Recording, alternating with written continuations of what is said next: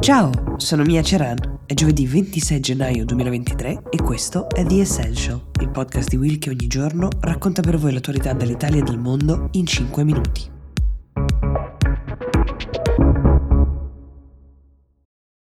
This episode is brought to you by Visit Williamsburg. In Williamsburg, Virginia, there's never too much of a good thing. Whether you're a foodie, a golfer, a history buff, a shopaholic, an outdoor enthusiast, or a thrill seeker, you'll find what you came for here and more. So ask yourself, what is it you want? Discover Williamsburg and plan your trip at visitwilliamsburg.com. Negli Stati Uniti si sta parlando molto di una storia abbastanza surreale eh, che ruota intorno alla figura di questo deputato repubblicano, lui si chiama George Santos. Alle elezioni di metà mandato, quelle dello scorso novembre, Santos è riuscito a vincere in un collegio che storicamente è sempre stato molto difficile per i repubblicani, cioè quello del terzo distretto di New York, che infatti da dieci anni era controllato diciamo dai democratici. Una vittoria molto importante grazie alla quale Santos Santos si era conquistato il suo seggio alla House of Representatives, cioè alla Camera Bassa del Congresso statunitense, e anche grazie alla sua vittoria la Camera Bassa è tornata ad essere a maggioranza repubblicana, come sappiamo. Nelle settimane che sono poi trascorse dopo la sua elezione, si è scoperto però che gran parte delle storie biografiche che lui stesso aveva raccontato e condiviso con i media durante la campagna elettorale erano o parzialmente o del tutto inventate. Non è chiaramente la prima volta che una persona menta sul proprio curriculum, però la portata di questo caso ha dell'incredibile. Santos aveva ad esempio dichiarato di aver ricoperto dei ruoli di responsabilità in grandissime banche d'affari, citando Goldman Sachs, Citigroup. Entrambe queste banche hanno però negato che lui sia mai stato un loro dipendente. L'università e persino il liceo in cui sosteneva di essere stato iscritto hanno detto di non averlo mai visto. Aveva dato tra l'altro diverse versioni sull'origine della sua famiglia, in particolare aveva raccontato che i suoi nonni materni erano degli immigrati ebrei che erano sfuggiti alle persecuzioni antisemite durante la seconda guerra mondiale e mm, per salvarsi erano andati in Brasile. Secondo invece le ricerche genealogiche che sono state condotte da diverse persone, ma anche dalla CNN, i nonni materni sono proprio invece nati in Brasile. Poi c'è una dichiarazione che uh, riguarda la strage di Orlando del 2016. Lui aveva dichiarato che 4 delle 49 persone che avevano perso la vita in questa strage lavorassero per lui nella sua azienda in Florida. Niente, neanche questo era vero.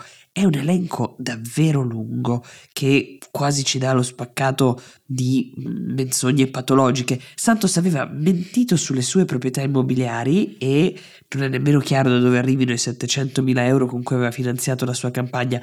Questo però è forse più comune paradossalmente che non tutte le altre menzogne. Quel che sorprende è che Santos non si è dimesso. Perché questo? Perché i vertici del Partito Repubblicano la scorsa settimana lo hanno addirittura nominato all'interno di due commissioni parlamentari, anche se qualcuno nel partito ne chiedeva le dimissioni.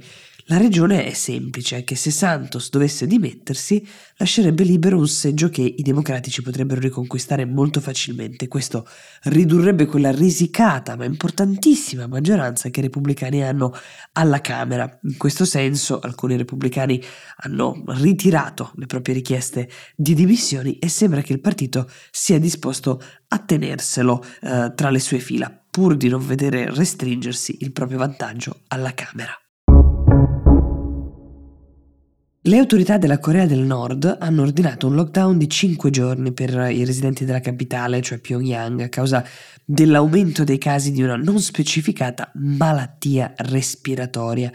Negli scorsi giorni alcuni media avevano riportato la notizia che i residenti della capitale stavano facendo scorte di beni di consumo dopo aver ricevuto un avvertimento su possibili chiusure. Negli scorsi giorni eh, i residenti hanno appreso che dovranno rimanere nelle loro case, questo fino a domenica, dovranno sottoporsi a controlli della temperatura più volte al giorno. Non è chiaro se oltre alla capitale verranno messe in isolamento anche altre città, si attendono nuovi annunci da parte dei media di Stato. Nel comunicato con cui è stato annunciato il lockdown non si fa riferimento al Covid-19, si parla di un semplice raffreddore. Una delle ipotesi è che il paese stia attraversando una nuova ondata invece di contagi da Covid-19, nonostante ad agosto il regime avesse annunciato di aver eradicato completamente il virus dal proprio territorio. Per oltre due anni dall'inizio della pandemia, lo ricordiamo, le autorità nordcoreane avevano sostenuto che il virus non si fosse mai diffuso nel paese e questa è rimasta la versione ufficiale del regime fino al 12 maggio dello scorso anno, quando invece venne dato l'annuncio del fatto che erano stati individuati i primi focolai proprio nella capitale Pyongyang. Fu dichiarato lo stato di emergenza nazionale, imposto un duro lockdown. Di quella ondata le autorità non diedero mai dei dati ufficiali sul numero dei contagi. I media di Stato riportarono che circa 4,7 milioni di pazienti erano guariti, solo 74 a loro dire erano morti a causa del virus, una cifra che molti hanno ritenuto poco verosimile anche perché se confermata avrebbe reso la Corea del Nord il paese con il più basso tasso di mortalità da Covid-19 al mondo, cioè pari allo 0,002%. Per fare un paragone, basti pensare che la vicina Corea del Sud ha un tasso di mortalità da Covid dello 0,12%. A rendere ancora meno credibili questi dati è il fatto che la Corea del Nord dispone di uno dei peggiori sistemi sanitari al mondo e ancora oggi non sappiamo se e quanta parte della sua popolazione sia mai stata vaccinata. The Essential per oggi si ferma qui. Io vi ricordo che la puntata del sabato la confezioniamo con i vostri suggerimenti che potete mandarci o scrivendo a essential-willmedia.it oppure con il link che trovate nella descrizione. Potete mandarci un vocale.